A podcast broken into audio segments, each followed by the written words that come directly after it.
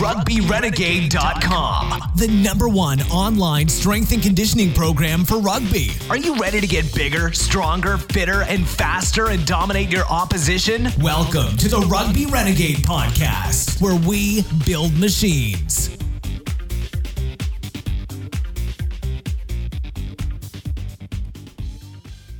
Hello and welcome back to the Rugby Renegade podcast.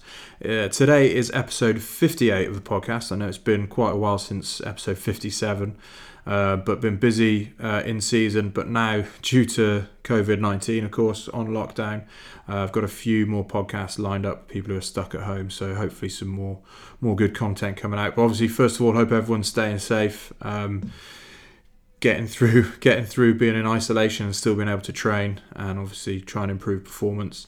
And today's podcast is no different. You're going to get tons of information for training for speed from Jonas Dodoo of speedworks um, known Jonas for quite a while now. Uh, I've seen him speak, and a great, great speaker and presenter with a really great philosophy about improving speed for rugby. And he's also worked at you know a real high level with with many of the clubs in in the Premiership in the UK, and uh, working. He mentions his work with Eddie Jones in England. So um, yeah, great podcast, tons of really good information. Um, give it a listen and let us know what you think. Jonas, welcome to the Rugby Renegade podcast. Great to have you on. Why don't we start by you just telling us a little bit about your background, how you got into uh, strength and conditioning, and, and who you've worked with and what you're currently doing. Um, yeah, okay. Uh, thanks for having me on. Uh, my my background was rugby. Um, I, I, played rugby through the age groups, and I played at school and for Rosslyn Park, and um, played up to county level and, and went over to Hartpury College thinking I would live the dream and, and, and actually got there and realised I just wasn't conditioned uh, for, for purpose. I wasn't fit for purpose. I had some old injuries that I had strapped up most of my, my life, most of my junior career. And I realised when I got there to move to the next level, um, I needed to address them. So that, that got me interested in in sports medicine and strength and conditioning. I was already studying a, a, a coaching conditioning degree. Um, and being at Hartpury was, I guess, really eye opening to just being able to see Gloucester and the academy and their first team players and how they trained. And it was very different to what I expected. Um, so it got me really interested. It got me interested in speed and power. And um, and so I searched among the S&C coaches in the country and even internationally, um, those focusing on rugby. And, and actually, if you if you found the good ones and, and they um, they talked about their philosophy, I remember talking to um, quite a few S&C coaches who would refer back to track and field. Um, and, it, and it just kept on happening. When you snowballed through the research in, in rugby or football, it, it went back to track and field. So it made me think, okay, well, there's something missing here that I, that I don't know anything about. So I, I decided to study more track and field and found a great mentor and um, did my master's thesis and studied him and studied expertise and tried to find out, almost tried to reverse engineer what made him great.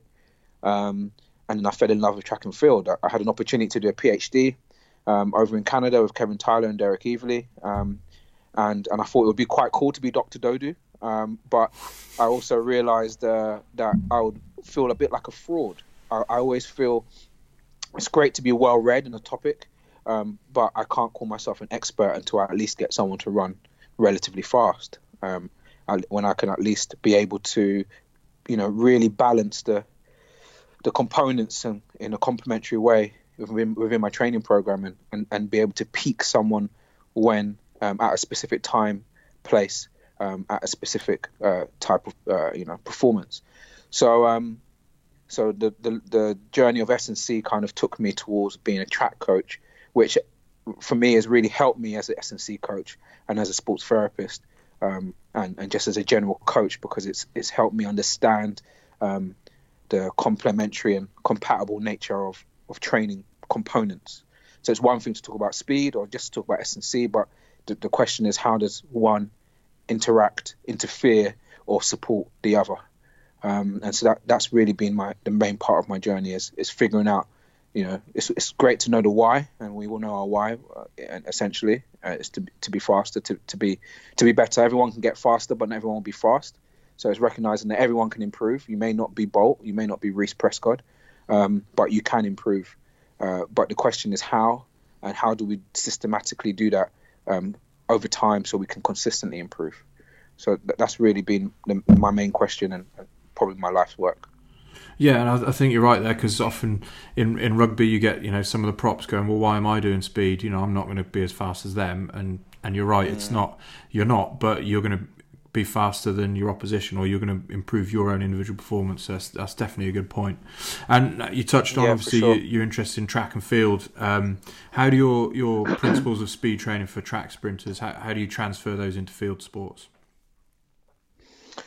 Well, um, I, I, I'm I'm a bit of a generalist when when it comes to that, and in my mind, you know, most people have two arms and two legs, um, and and I've worked with some people who don't. But the reality is, most of our um, uh, most of what makes us efficient um, comes from the ability to stabilize our pelvis, um, to disassociate our limbs, and to disassociate rotation at certain points, and and to be stable at other points, and be able to coordinate a, proximal to distal extension. So a hip-driven uh, extension into the ground as opposed to a quad-driven.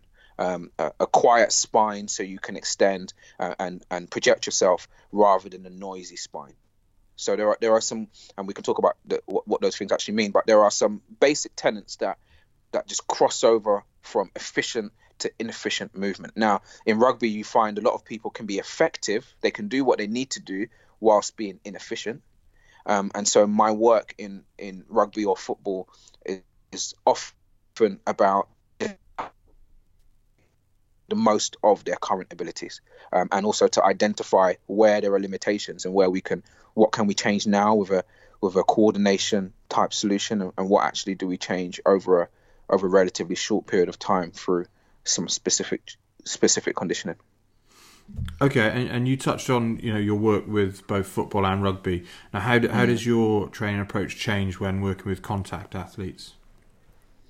Um, so it depends in what guys. Like I'm, I'm a bit of a chameleon and, and, and I wear lots of hats. So if if I'm working for Eddie Jones and, and we're, we're, we're in, in international camp or we're prepar- prepare, preparing for a, a game on, on a game week, a match day minus three, um, my work is primarily on making sure they're ready to train and doing any extra individual bits that I need to do. So and they're already in engrossed in a contact training program. They're doing enough day to day and week to week that I don't have to necessarily include the contact component as almost a training load uh, measurement. What what I do have to do is make sure that I have enough game speed that that the, the basic components that I'm developing in linear and lateral speed and power and change direction um, that the players feel and understand how they would apply those skills um, to their game, to their position. Um, that's my primary goal. Um, but including contact is not my primary goal. It's, it's really speed and power. Um, now, if we're in an off off season camp, pre-season camp scenario, yeah. So for for four weeks prior to the, the boys going into World Cup camp, we had a, a, a, a camp up in Loughborough, um, not just for the England boys, for a variety of players. Um, and in that scenario, you could argue that well, they're you know they're four weeks out from playing rugby, um, so contact is an important thing. But the, the reality is when they go back into camp, that they was already going to be a, a gradual rise um, and um, of contact specific work.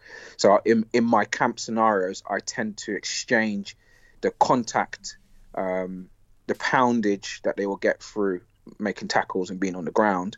Uh, I exchange that for for the poundage that I increase through loaded plyometrics and um, and extended sprint work and um, and uh, jump progressions. So they, they they get whacked, but they just get whacked in a different way. Yeah, that makes sense, and, and it's a good example of how you you know you modify load of different different parameters as you go through the season based on what you know they're going to do. You know, in terms of their technical, tactical, rugby specific trainers. That's that's yeah, really interesting. exactly, exactly. Um, and you almost, I guess, you almost touched it there um, in terms of loaded jumping and things like that. What um, what role does strength training play in, in development of speed with your athletes? Well, I think it's a primary role. I think it has a big role. It's just I, I think in the discussion you have to define strength, um, and for me, strength is strength goes from the weight room to even our plyometrics, even to our some of our specific drills. Um, so strength to me is uh, you know, uh, JB Morin says what strength at what time or what force at what time. So I think I think when we talk about strength, and we talk about development of force and force characteristics, we have to be clear with the fact that for whatever we want, there's always going to be an underpinning physical quality that supports it, be it running at 11 meters per second or be it accelerating um, from zero to five meters. There are going to be some very specific qualities. And so the real question is how do we develop those specific qualities? And some of those qualities are easily developed in the gym by lifting weights at, at, at, relatively heavy loads and actually relatively slowly. And some of those qualities, uh, and, and we can lift weights and focus on a more compound movement where we're really looking at, uh, I, guess, intersegmental coordination. How, how well do you transfer force from your hips into your knees and your ankles? And how well do you stabilize your spine during that process? Um, or we and, and that has a real nice global effect on strength to weight ratio and we we know that strength to weight ratio has a really good uh, correlation with your 0 to 10 meter time so your your basically your ability to go f- f- when you've got no momentum and create momentum especially and orientate that momentum horizontally. We we know being strong being able to clean being able to squat or deadlift or or or um, leg press you know anything that's to do with increasing your hips ability and your thighs ability to produce large force. And more importantly has taught your body that it's okay to, to create those forces yeah definitely. we really gym to jump we only really gym to turn off the inhibition through your system through your spine through your through your tendons and and allow you to access more to turn your central governor off or to at least tell it to trust you that it's okay to produce more force. Um, whereas, and so that's maybe an intersegmental thing. We also see that thing at the segment level. So, d- do we have to train movement, not muscles, or do we train movement and muscles? So, I, I did a presentation recently, a workshop for the FA, and that was really the topic. And, and of course, most of my mentors and most people will talk about the fact that functional compound movements, uh, uh, movements that give you the opportunity to develop force as well as some level of coordination, intersegmental coordination, has a better transfer to sport. And, and it does at some levels. But sometimes you really have to train the segment because actually the body's a great, um, has a great capacity for compensation has a great way to skip joints or skip muscle groups or move move through small rotations, load the, the lateral part of a muscle fiber more than the, the, the medial part or the lateral muscle more than the medial muscle. And so if you don't find ways to overload your limitations, your body will find ways to skip them, to, to move around them. And in those scenarios, we really find that um, uh, segmental loading uh, isolated loading uh, makes more sense than a global movement. Yeah, that's that's really interesting. It almost kind of leads into my my next question, and uh, I'm guessing if if you haven't built up that strength segmentally, uh, you're at more risk mm. of injuries. So so how do you approach um, rehabbing, or, or I guess in this case, kind of preventing injuries? Yeah, I mean, are you at more risk? Uh, are you really at more risk? I don't know if you're at more risk of injury necessarily. Um, I think what you, you are is uh, you are uh, you you are at more risk of injury if you're trying to change the movement pattern. So if you, for example, um, don't have very good uh, distal hamstring strength, so your lower hamstrings, a hamstring close to your knee, um, isn't very good at uh, accept an eccentric load, especially at high speed, especially at out of range movements. So, you know, a, a, large prevalence of hamstring injury in your biceps happens in the late swing phase of running when your leg kicks out. So, if you don't have that capacity, and every time you RDL, you do it in a position where you get some load into the biceps, but really you get it. Um, most of it is in your proximal tendon, not the distal, and you don't have any any extra loading activities in the gym, or even you're not doing uh, overload uh, drills to overload that component.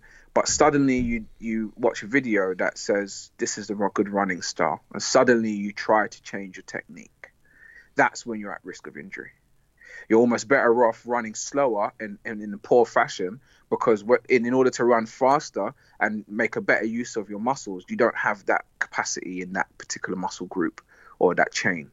So that's where there's risk of injury. So really, the point is that when you want to make changes technically, you have to understand uh, the underpinning qualities needed for that technical change. I'm always talking about teaching and training. We want to teach better movements, but we better go away and train it too. Otherwise, we're being pretty irresponsible. Um, so that's just a bit of a, a spin off to, to just make sure that we're clear that you, you only really get injuries through overload. And if you keep doing what you've always been doing, then if the, as long as there's no programming error, as long as there isn't suddenly a ramp in volume or ramp in intensity, you can generally get away with it. But you're getting away with running slow consistently. So now, if you want to move to this new fast path, then you better have a, a, a all-rounded system where all your components are complementary. Um, so then, to go back to your question about how does that apply to injury, well, it's exactly it's the same thing. It's exactly the same thing. If you can find out where in the running cycle, what was the what was the reason for the injury, um, especially again if it's not programming error, we're talking about an, an injury specific to a certain type of movement pattern. If you can identify that, then you can reverse engineer it and go, okay, what was the cause of that aberrant movement pattern? and sometimes it's not to do with the movement it's to do with what happened a frame or two before that part of the running cycle then if you can be clear with what that is then you can reverse engineer and go okay well i, I, I recognize that um, so there's something called moment arm bias which basically means in the running cycle even though you might think of the hamstrings as being say that you could break it into four or even five if you're really if you're really um, tricky. Um, and essentially those different muscles work in synergy but have a bit of a bias at different phases of the running cycle. So if you can recognize what where that bias is then it allows you to say okay during this rehab program we want to do total hamstring conditioning. We want to completely develop the, the, the whole system in whole and in part but actually we're going to overload this part over here because we know it's its biggest limiting factor or we're going to think a bit more about how we're training this part we're going to think a bit more how we're, how we are um, periodizing uh, periodizing how how much load it gets. We're going to think a bit more about the type of contraction and and the phase potentiation we want to apply to this body part. We're going to think a bit more about the drills and the skills and the type of activation we want in order to make sure this this particular muscle, be it your your short head of your biceps or be it your semi mem, you know, it, we're going to think a bit more about um, what really matters um, because it was clearly the reason you got hurt in the first place. Yeah, that's interesting, and it's. I'm going to skip my next question, go to the, the, one after because it's it's kind of on on similar sort of trail of thought there, and it's it's how you deal with um, balance of exposing rugby players to high speed running, but not overdoing it. You know, it can be an issue that some players don't get any. They need mm. exposure to it, but then obviously, like I say, you don't want any programming areas where you suddenly ramp it up. How do how do you deal with that? It, it sounds like you you've got everything, obviously including your your gym work and pliers and things all all tied up. What's what's your approach? Yeah, I think your approach is by um, by by your philosophy, I guess. Um, if you have a speed based philosophy, so not just uh, on this particular day I want to train speed. If you have a speed based philosophy where you completely integrate and understand how all your components transfer to better movement patterns and, and essentially what those movement patterns mean for speed, then you can train it consistently, even even when you're not running at real high speeds. Um, maybe I'm not being clear here. Actually, I think that okay, Tim Gabbett has come out with some clarity about the fact that you know there's a bit of a there's a bit of a a sweet spot in amount of high speed exposures, maybe between three and six, and, and, and I think it might differ to, depending on your environments. But we know that there is almost a, a, a bit of a sprint vaccine necessary on a weekly basis to prevent spikes in in training loads to de- to decrease um, decrease risk of injury. So we kind of know the types of volumes now in some weeks you may not be able to do that, and in other weeks you may be able to do three times as much. Um, and what prepares you and what supports you in um, in doing that is not just the out and out speed work. There is a, a continuum of running sessions, of drill progressions, of work capacity and technical endurance, um, of gym progress of gym progressions that all uh, culminate to uh, building an athlete that is tolerant to running fast, but also tolerant to running fast often. And once you build those general capacities, essentially, um, and you build those work capacities, you build those coordinations, then actually half half of the problem is just maintaining them. But if you haven't built them, then you have more issues and you have more risk of training spikes and uh, and and injuries from overdoing it. Um, so uh, again, I don't know if I've been clear here. Uh, how do you? I'm going to ask the question again to myself. How do you stop? Uh, how do you prevent yourself from doing too much um, and not doing too little? I think if you've got it throughout your week, if there are components in the gym, components on on the field, uh, components before and after training, if you have different ways of training swing leg retraction, stiffness on the ground, large rates of force development um, in short amount of time. Um, yeah, those are really two things. If you if you're very happy to swing your leg down, load your your biceps eccentrically, then turn it into big isometric co-contraction, hit the ground really hard and bounce off of it, and then re- then re- recover your leg in order to do it again. If you've got those qualities and you've developed them in lots of different places in the gym, then then you're normally set. Like that. That's really my history. If if we've had opportunity to do all the important things everywhere in the program, then we we don't to see injuries or ability to sprint um, fast when they need to. It's when those other it's when a gym program isn't directly um, developed and uh, evolving alongside the uh, the movement needs um, it's when a gym program is the top of the pyramid that when we see big issues on on field. But when sprinting is the top of the pyramid and everything trickles down like a Bondarchuk type um, exercise categori- categorization, um, we don't tend to see big issues with, with spikes in sprinting load because they're they're almost always prepared. Yeah, I think you very long, very long answer for a very short question. So I'm sorry. no, that's fine. No, I, th- I think it, it, it does make sense, and the, the key thing is, like you say, everything, you know, every facet of your training is dialed towards increasing performance, which ultimately is improving speed of you know the sporting action. So that's mm, mm. yeah. I think sometimes when you kind of have a, a gym program that isn't quite tied in with that, then then you get issues. Um, I think also a running program because now that the more I think about it is when it's time to run fast. If you've had a pre-season, when it's time to run fast, it's not the first time you've run fast. If you've built your running conditioning and it goes across to, to rehab as well, I like to rehab fast rather than rehab slow. And a lot of people choose rehab, in, and when I mean rehab slow, I mean using slow reps of you know three, four meters per second jogging and running to build your work capacity I think is most of the time BS. There are there are times where adding that to a, a fast program makes sense, but most times BS because really when we talk about speed, if we're going to really break it down into key components, we're really talking about how do you create pre-tension in your running cycle so you can have large amounts of system stiffness on the ground. That really is speed. That to me is the underpinning quality of speed. Um, and why it's important is because um, it, that's actually the underpinning quality of most explosive actions. If you're if you're going to kick, you, your your stance leg, your balance leg needs to be able to do that prior to swinging the swing leg. If you're going to change direction, the same thing. If you're going to jump, the same thing. It's always the same thing. Can you create lots of pre-tension so that you can have large amounts of system stiffness um, on the ground? And if if you do that, you can produce more force in a limited amount of time, and you can also get off the ground quickly, so you can do it again.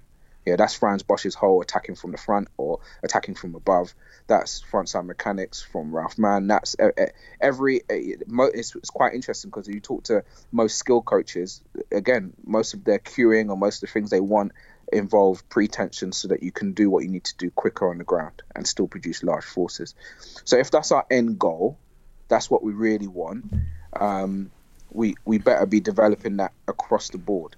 Now, at the same time, if we're running slowly, it's all about amortization. It's all about soft. It's all about knees bending on ground contact. It's all about giving. um, and that is the opposite skill that most of our players need. It's not to say they don't jog in the game. It's not to say some of the game isn't done at low pace. But even look at explosive players when they jog. They're, they're, they're bouncy.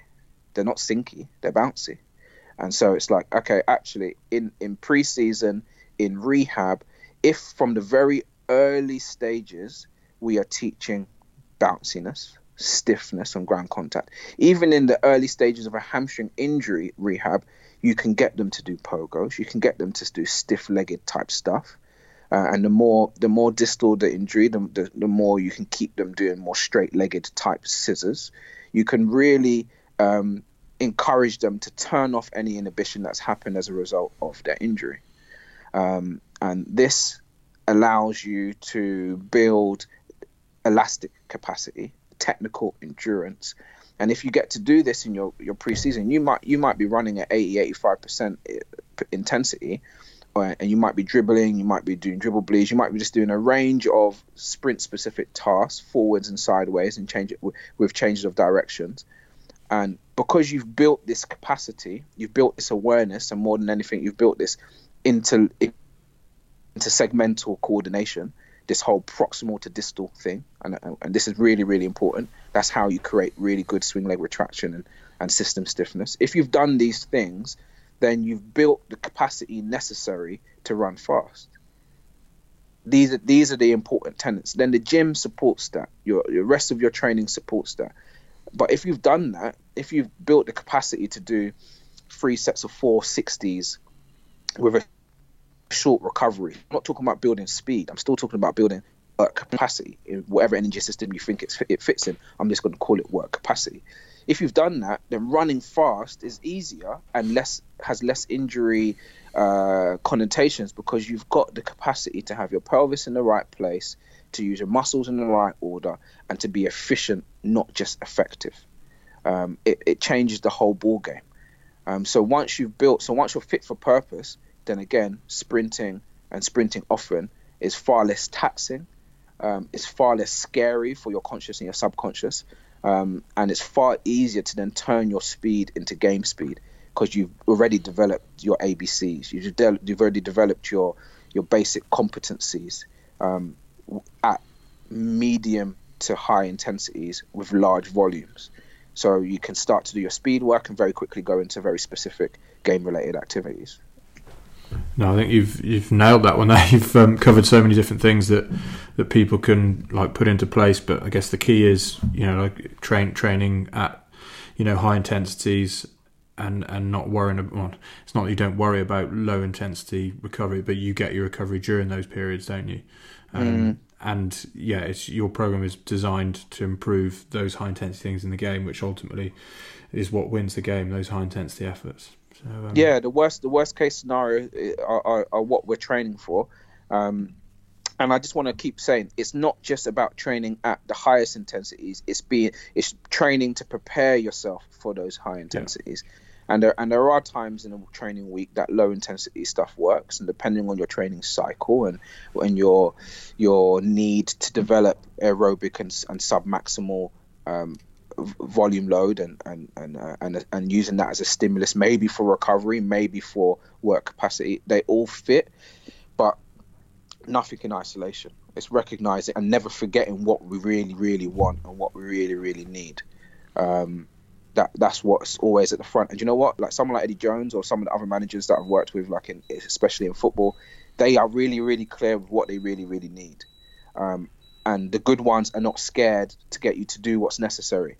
But it's, it's actually when people are fearful of speed that they choose to hide from it for as long as possible during rehab and then suddenly expose someone to it. And so the player comes back and they are healthy, but they haven't got the capacities needed to flourish in the game. Um, and and so th- this is what's really important for me is that we find a way, um, especially in rehab, but uh, again in off-season, pre-season work, to keep a keep a keen eye on what we really want in the future to really ask ourselves how can we touch on some of that now? How can we, you know, Brad DeWeese really influenced me, and, and the phrase phase potentiation kind of is is is uttered all, almost any time I talk about speed and progressions is, you know, if we've got 12 weeks or we've got six weeks or we've got three weeks, and this is where we want to be in at the end of this process. What are we doing now to help the next step, to help the next step, to make sure we are where we where we need to be?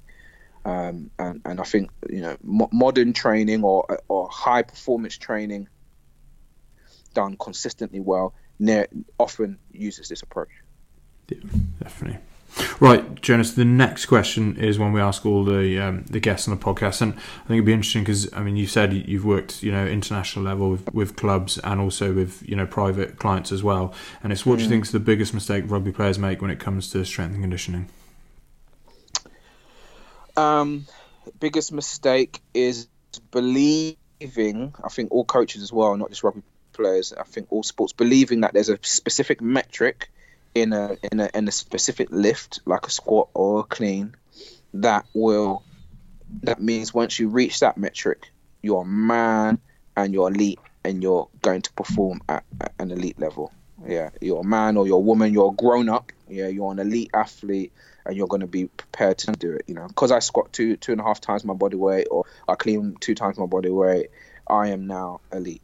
Um, I think that that's one of the problems. I think another problem is that um, what I've seen, especially a lot over the past 10 years, is great academy players, great kids who are naturally fast. They haven't seen sprint coach or they have. They they haven't done any specific training or they have. Either way, they are 16, 17, 18 and they are rapid. And then they get picked up by an academy and their speed doesn't really improve over the next four to six years. And the argument that I always always made is, yeah, but yeah, and they've maintained their speed, so their momentum scores up, and that's what they need in the sport. And that's disappointing um, because I think you see Southern Hemisphere players get faster and get heavier. So, so what's what's the argument that we have here? Um, and so I think getting faster as you mature into a man or into a woman, into a grown up, is really important um, because no longer is just your maturation being the reason you're getting faster. And I think that's what we see. You know, it's 15, 16, 17, 18, good hormones and good activity levels, and um, means they get faster. And as soon as they start getting coached, they don't. And I think that's backwards. Um, and I think it's easy for that to happen because the focus becomes put on weight in rugby, um, and uh, and focus on your skills. And not that those things are important, but it's it's the it's the blend.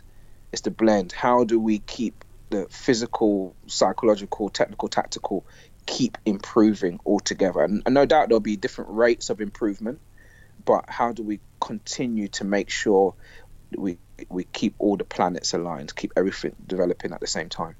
Um, that would be another problem, and then maybe just coordination and teaching movement that isn't static movement in the gym. I think S&C coach, like I said, gym to jump. I think sprinting is the top of the par- of the pyramid, not not the Olympic lifts and the compound lifts. Um, and so, um, but yet it's easier to coach the movements that are done static. And I say static as in you're not really, you have no momentum, you're not moving, um, you're on the spot. It's harder to coach sprint related, jump related, change of direction related movements. And it's quite popular to use a constraints based approach and and no by no means am I belittling it. I think it's really important to be able to choose exercises design activities that encourage the athlete to solve the puzzle themselves. But I think we've gone too far to the right. I think we've gone too far in that direction and actually it's now an excuse to not be able to identify movement um, and identify uh, critical limitations in the movement and communicate that in an effective way that allows the athlete to absorb it and not become paralyzed through analysis and absorb it, but and then add it to their global view of the movement. It's just because we talk internal cue doesn't mean it must re- be retained in, internally. Um, I, I, feel like you talk about an internal cue sometimes just to help with um, with it, with solving that, that the bigger puzzle. Um, so um, I've said lots of things there. Maybe the last thing would be the ankle. No one really in team sports is really interested. When I come across some teams, um, like uh, we were Bristol Bears recently, they really surprised me. That they're spot on. Same with London Irish, they're really spot on with their calf and ankle conditioning. But there are a large group of people who only condition the calf and ankle during rehab. They they leave out anything real specific until someone is hurt. And actually, you'll be you wouldn't be surprised that they're, they're often teams with lots of lower leg injuries. Um, so uh, a real global understanding of underpinning qualities for calf and ankle, um, uh, coordination for foot and ankle. Um, that that seems to be like a, a, real second thought. But then speed is really important for people, so it doesn't make sense. So you get bigger thighs, bigger hamstrings, bigger quads. You can attack the ground so much harder. You can hit the ground so much harder, but you've got a weak foot and calf. That that's backwards. That that's how you actually get hurt, or that's how you make people less efficient. Um, if you want to throw a big punch but you've got a weak wrist, it doesn't make sense. You're better off throwing a weak, a, a smaller punch, so your wrist can can retain its shape and and actually transfer the energy into the target, as opposed to leak the energy out. So yeah, calf and ankle condition maybe would be. Yeah, that, that's that's interesting. Is it, is there anything specific you could recommend to our athletes or anything? Um, do you know what? Um, uh, simply, I would talk about the working the foot and ankle in, in maybe three different ways. In the gym, I'll talk about it being either bent kneed or straight legged, right? Bent bent knee you can really get your soleus more, large power output, really important for speed um, and for stability of your ankle. Straight legged, okay, you get your gastroc more, um, similar kind of concept. Um, uh, build build work capacity and, and, and maybe regain muscle mass if you need to through normal concentric eccentric means um, but moving to moving to real high load isometric type work seems to be or sprinters for people that are trying to create large forces in a short amount of time. Um, I think Alex Natera's work has really um, uh, Alex Natera's work around anything isometric really makes sense there, and and his spectrum of training is the same as a lot of people build work capacity and and um, and uh, cross sectional area and, and fascicles through concentric and eccentric specific work. But once you've got those key components, you've got the the hardware. Really change the software through um, heavy isometrics. That, that, that would be my goal. Okay, cool. Thanks for that. Now, you, you mentioned obviously isometrics and eccentrics, you know, several times, you know, through the whole discussion. Now, often we focus, and I guess because we look at numbers, you know, we want to see jumps and things like that, and one RMs. What, um, how how do you use eccentrics and isometrics uh, in your training? And for what purpose, I guess, for people's understanding? Yeah. Okay. Um, uh, I love an eccentric for all my hamstring work um, and there's a lot of evidence and information on on fascicle length and and very and, and how important that is for for for your hamstrings. I think there's a lot of information and evidence on um, cross sectional area and how that's important for this muscle and force. There's also a, a conflict between building cross sectional area and building f- fascicle length because the the more cross sectional area you get in the muscle, the shorter the fascicles will be. So we almost go a bit of a seesaw. That if you've got if you've got a goal and you want to build size, that actually you you need to build size and also f- consider how that building of size will affect your fascicle length and your your end range strength and your ability to be elastic almost. Um, so uh, it's important for me to consider this and take that take that into my planning um, my my isometric work. Um, uh, ISOs to me unlock this system. So I, I, heavy isometric works, not just normal, not just any isometric. Heavy isometric work, I think, does a few things.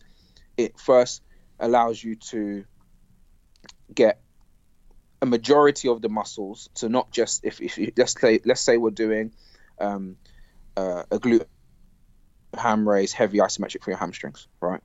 It, it, what's great about it is because if it's heavy, you, you it's not just hamstrings; it's the whole posterior chain. And again, it might not just be the posterior chain. You, especially around the hips, you might find that there's lots of co-contraction around the pelvis and the hip and around the knee that help stabilize that angle. So I, I think isometrics, or or I believe isometrics heavy isometrics help you create large contractions, coordinated contractions, um, that really support what we need in our sport. When we hit the ground running, um, no pun intended, but when we hit the ground when we're running, we need everything to fire at the right time and then to relax at the right time. Um, and that firing, everything firing all up all at the same time is a, a neurological coordination type component. I'm sure there's rate coding and synchronization all needed for those key things. Um, and I, and I find it far easier to get that done in, in heavy isometric work. The, the problem or the good thing about isometric work is it, it has uh, um, an angle specificity. So we try to make sure that we're doing our isometric work in in angles that are specific to what we want to the, the that strength to transfer to in running, um, running specifically. Um, uh, did I answer your question? Yeah, yeah, no, some good some good examples there of when to use eccentrics and, and isometrics.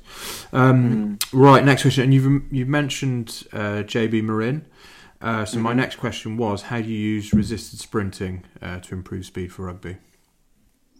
Yeah, so I think resisted sprinting does a number of things. Resisted sprinting is simply an easy way to learn how to coordinate your limbs. Why? Because the constraint of the resistance means if especially if the resistance is relatively heavy, let's say you're pulling a sled at half your body weight and you're pulling it on grass rather than on 4G so that's not really sliding. Yeah, so you're pulling on long grass, so that 50% of your body weight feels heavy. Because if you pull 50% of your body weight on a wet 4G, it might not feel very heavy. Yeah, so we're just going to be clear about that. Um, if you don't orientate your forces forwards horizontally, you will not really move. And that's the great thing about that. It tells you if you've done it right or wrong, near enough. Yeah. And and if you then start to um, play with different coordination strategies. You know, you punch your free leg harder, you push ground, uh, push against the ground for longer. You, um, I, have talked about proximal to distal uh, a lot, but the easiest term I use is is two terms. One is torso torpedo, so can you make your torso horizontal at the beginning of stance and during extension keep it horizontal or relatively horizontal? Or another way to pull it is bum before back. I'm giving you my secrets here. Bum before back is really, really important, especially in acceleration, especially in early acceleration. Bum before back. And really what that means is, are you using your bum and your hip extensors um, as the driving force and then your lumbar spine and your rector and your rectors and your and your torso essentially are supporting the extension. So that would be a really strict movement. Or is the back extension throwing your shoulders up and you're using your eh, and you're rolling your knee, you're allowing your shin to roll so you when you throw your shoulders up, you can use your quad more. So you're a bit more upright and it's a bit more of a noisy I'll talk about noisy quad. Your your shin should be still during extension. It might it might roll a tiny bit forwards, but it should be still, and it should really be bum orientated. Now, what's the point? The point is when you pull heavy sled, you can really see that. You can really see it. You can really feel it as an athlete. Um, and when you try to use different coordination strategies, the stuff that we would normally use in track and field, um, to do with what are you're doing with your limbs, what you're doing with your with uh, interlimb coordination. Uh, what's the contralateral or ipsilateral limb doing to help you throw yourself forwards? Um, the heavy sled tells you the difference between right and wrong. It gives you lots of feedback. If I decide to, tr- to try something a bit different, I'll either feel myself move faster forwards or it, make me, it will suddenly make the sled feel heavier. And so the heavy sled to me is a really important early stage coordination puzzle. Um, but it's also great strength work. It's also really, really good strength work, strength and power work. If you do it enough of it, you know, Bath, um, I was with Bath from, I don't know, from 20, 2011 to maybe 2015, 2016. And so every preseason, we would pull and push very heavy things. Um, and Alan Ryan, who was there at the, at the time, is now Toulon or, or Toulouse. I always get it wrong. Um, he's a great uh, he's great at he's a great great guy. But his philosophy was right. I've got senior players here who could increase by 5% their squat or their whatever key lift it is over this next three to four weeks. Um, and I will try to, but I won't put all my eggs in that basket. Actually, each week I'm going to make sure that the, their capacity to pull and push heavy things efficiently and be effective is my primary goal. And I'll use the lifts to support this. This is a very different philosophy to most people. Most people in S&C and performance will measure their how they've affected their client or the team through the, the numbers in the gym. Whereas actually his were f- through components that somehow he could measure through GPS but somehow he couldn't. He had to trust that it was the important thing to do. And actually over time he could measure it because we we started to do cool things and and that's some of that stuff I can't really talk about um, but essentially, heavy sled is for slowing down the movement, giving the athlete some feedback between right and wrong in their movement strategy, and also developing underpinning physical qualities, but in a very uh, you know that word dynamic correspondence in a very transferable way. Um, but let's be honest, heavy sled only really helps with initial acceleration.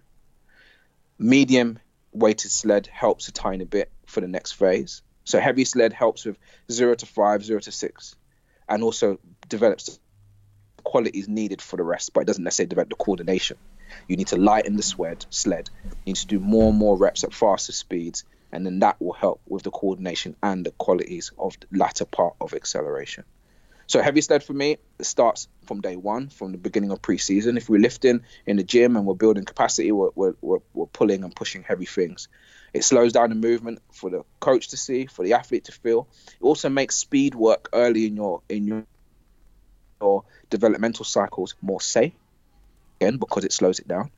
Um, and so sled, we, I sell Exer-Genie pulleys. You know, most of the teams I work with have a dozen there's such an easy way to get a range of um, range of resistance done um, and, uh, and and carry it around with you because it's easier to carry an Exer-Genie in your bag than uh, 80 kilos in, in, in your trunk, yeah. you know. Um, so yeah, heavy sled, heavy sled, heavy sled, sled in general, resistance in general. If you haven't got none of those things, you can run up a hill, but it's not always the same. Um, but I think all of those things really just support with teaching and training in in a, in a similar kind of task. Yeah, it just sounds like it's got a lot of bang for its buck, really, isn't it? Like I said, it's yeah, it's learning sure. the skill of it, but also the physical adaptations as well. So exactly, that's cool. Thank you for that. Uh, right, the next question. Uh, I I saw you speak a while back now. Uh, I think West Brom put on a, a, few sort of mini conferences that you spoke at, and yeah. you came across really well in, in terms of your philosophy. And when people question, you, you could see that you kind of you've developed a very strong philosophy that works for you. So my next question is, what advice would you give to an upcoming strength coach? And it's kind of, I, I guess, how how you go or how you went about to develop your own philosophy. Um, I think you've got to read everything and listen to everything. Um, not everything. I think I, I, do think some people get carried away with that, so maybe I should rephrase that. I think you need to read and listen to a variety of successful people. Um, if you can find out what makes different people successful, you can find the commonalities between them, between their programming, their philosophies, their you know their styles, rather than the differences. So especially if so, if you can find so my master's thesis was on expertise, not in sport, just in general, expertise. And all I did was study great um, surgeons, doctors, uh, architects, uh, teachers, um, coaches, and look for common uh, chess uh, and the, the, chess guys were the cool ones. You, you look for common denominators across the board. So that's the same thing I would say to anybody that's a C coach. Go and find different programs, different systems. If you can cross learn from different industry, even better um, and then recognize what are the common themes that you see. The common themes are generally be expertise in heuristic development. Most re- most very good or very successful people are good at summarizing information into easily accessible rules of thumb for them, heuristics. So if you can find a good mentorship program or a good network to embed yourself within, find out what makes people uh, how how do people make the decisions that they make? And what affects that? How uh, if you can find someone who is more agile in their planning and the and their decision making even better. So being able to write a program and having a hard set philosophy is is good and, and it can help stabilize a ship but it doesn't always help in warfare. It doesn't always help when you're battling different problems from left right and center um, it doesn't really help enough with humans who are every day adapting and changing in their perspective so, an agile approach to learning, to programming, to teaching, again, is I think is far more effective in in our in our world um, than anything else. Um, so yeah, learn learn from great people, summarize some information, coach, coach, coach, reflect, be open minded, um, have have a group of people that will challenge you. Uh, I, I know a lot of people that only surround themselves by by yes men, by people that tell them the nice things. But I always say, my my mum used to say, Jonas, if there's bogey on your nose, I will tell you, because I'm your mother. Your friends may not always tell you. They may not want to embarrass you. They may not want to have that um, that discussion, but I will tell you because I'm your mother. I have a a mentor who was one of my my first mentors, Michael Afilaka, um, another sprint coach, and he always say, Jonas, we're only going to argue if I care. And I'm like, what do you mean? He's like, if I don't care about you, I will not argue with you. I will not spend that energy. I will not tell you difficult things. We will not have big conversations. I'm not going to risk my emotional uh, uh, state based on something I don't care about. And so again, it's like if you're going to build a network, you you need um, honest people, people not just people that will shoot you down, but people that will tell you the truth in the right manner, at the right time, uh, navigate all of this crap. You know, because there's lots of crap out there. There's lots of people touting and selling courses. There's lots of information. There's lots of people saying this is the only way to do it.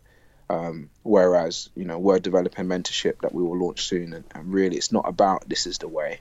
It's about what way for which person at, w- at what time of their life, um, and and these things uh, should should always be changing. Yeah, no, that's some great advice there, Jonas. I, I often say to people if, if someone's saying this is the only way, run the other way because it's it's never yeah. it's never that cut and dry. Mm. Uh, and mm. and any I mean you mentioned a few um, coaches and and people uh, throughout the chat here. Are there any books you'd recommend um, to kind of guide those those people in the right direction? Um, books. Um, uh, lot, lots of books. There's lots of books. There's lots of books. I, I think um, it all depends on what exactly they want to know. Like, like I, I've tried to read as much as I can. So at the very beginning, I read everything that I could find on the Soviets and, and, and the Germans and the the, the old the, the, old Eastern Bloc and every Verkhoshansky and Matveev and, and Bondarchuk and uh, as much as I could on programming principles. I think nowadays you're you're seeing that there's less focus as much on, on some of that work and more on the soft skills, which some people don't like to call it soft skills because it almost sounds undemeaning, but essentially communication, emotional intelligence, um, being able to be a chameleon and wear different hats in different scenarios. Um, and so clearly, um, Brad, uh, uh, I'm gonna say Brad DeWeese, but it's not Brad DeWeese. Who, who's from Exos that's got a great book that's come out recently and Brett Bartholomew is but yeah exactly yeah. Brett Bartholomew yeah. like you know his his book clearly Nick Winkelman's book's just come out recently yeah. you know the, the these two specifically um, right now come to the front of my mind who are really challenging people's ability to communicate their ideas. And I think when you look at Exos as a brand, that's clearly what what the difference is. That's why they've been successful, not just because they're working with NFL players and and and that, that you know they've got a good foothold in the market in the states, but they they clearly are communicating their system well across um, across to their coaches. Um, so you know, I'll go in that direction. Um, I I would have to think about that. I, I look, I, I like to listen to smart people who are, are far smarter than me. So I, I, listen to a lot of podcasts and um, and and I think that that your podcast is great. That Just Fly is great. That Um, Brett's one's coming out. I, I do like Simon Sinek's um, podcast as well. I, I, think there's a few, there's quite a few people with lots of good information out there. So it's difficult to say what book. Instead, it's more. It's better to say. It's better to say as an individual, this is my puzzle right now. This is this is the linchpin that if I can address, I'm going to exponentially grow. Um, this is the area in my training and my coaching and my communication and my planning and my technical eye or my coaching eye or my understanding of sports science and analysis. This is the limiting factor. So when I when I get those questions, I can easily direct people towards where exactly I would go to address it. So listeners, if you need help, shoot me an email. Cool. And that is my next question. Where can people learn more about you?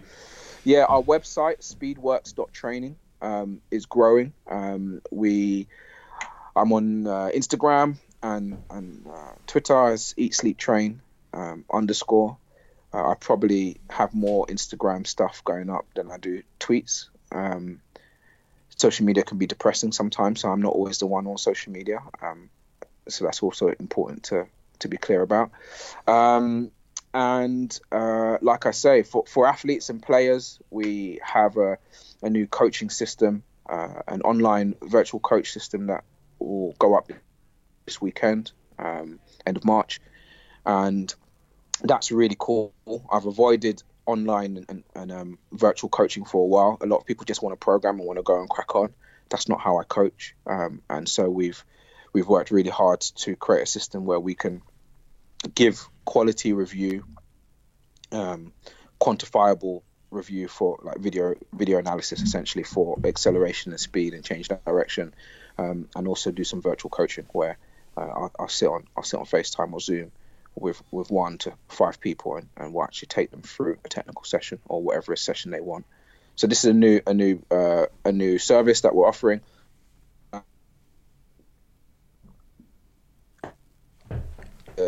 Second week of April, um, and that is to support everything that you've just talked about here. It's what what do we do as strength and conditioning as a strength and conditioning community to um, maximize our process, to improve our ability to learn in action, um, and uh, and improve our communication uh, across the board. So um, this these are the two key things that are coming out soon, um, sooner rather than later, um, as well as the fact that yeah, I'm I'm on social media, I'm on email, I'm, I'm everywhere really. Awesome, great stuff. And of course, we'll share links to, to all those and, and your new um, things that are coming out. Um, but Jonas, thanks very much for your time. I know you've got um, kids to get off to, um, but thanks so much. Some really, really interesting stuff and some, some great information for, for listeners to take out of that. Um, yeah, so thanks. I can, I can smell smoke, so I can. I think the house is burning down. So the kids, the kids must be busy right now. Jonas, all the best, mate. No worries. Thanks for having me on. Cheers. See ya. So, thank you, Jonas. Great podcast. Um, some really good insights. I'm sure the listeners will appreciate hearing from someone who's working with some elite track athletes and, of course, rugby players at a high level internationally and club level. Um, some real good information about uh, eccentric and isometric loading um, and how to tie in your whole program, including running, gym based work, uh, and rugby to kind of tie everything in together so it's all all built together for improving performance and of course reducing injuries so some some great stuff and thank you for that uh, in the meantime guys please uh, give us a five star review um, and check us out subscribe to the podcast on itunes soundcloud TuneIn, Stitcher, whatever you use, Spotify these days as well. Uh, and of course, in this current climate, um, stay safe. We do hope to get some more podcasts out to you while good S&C coaches are locked up in their homes, um, trying to get a bit of home training. Um, and of course, check us out at rugbyrenegade.com. Uh, again, we're trying to get some real good ideas for you guys so you can train at home with no or limited equipment. Uh, but stay safe, uh, and we'll have another podcast out to you soon. Thanks for listening to the Rugby Renegade podcast. For more quality rugby strength and conditioning information, check us out at rugbyrenegade.com. Rugby Renegade, building machines.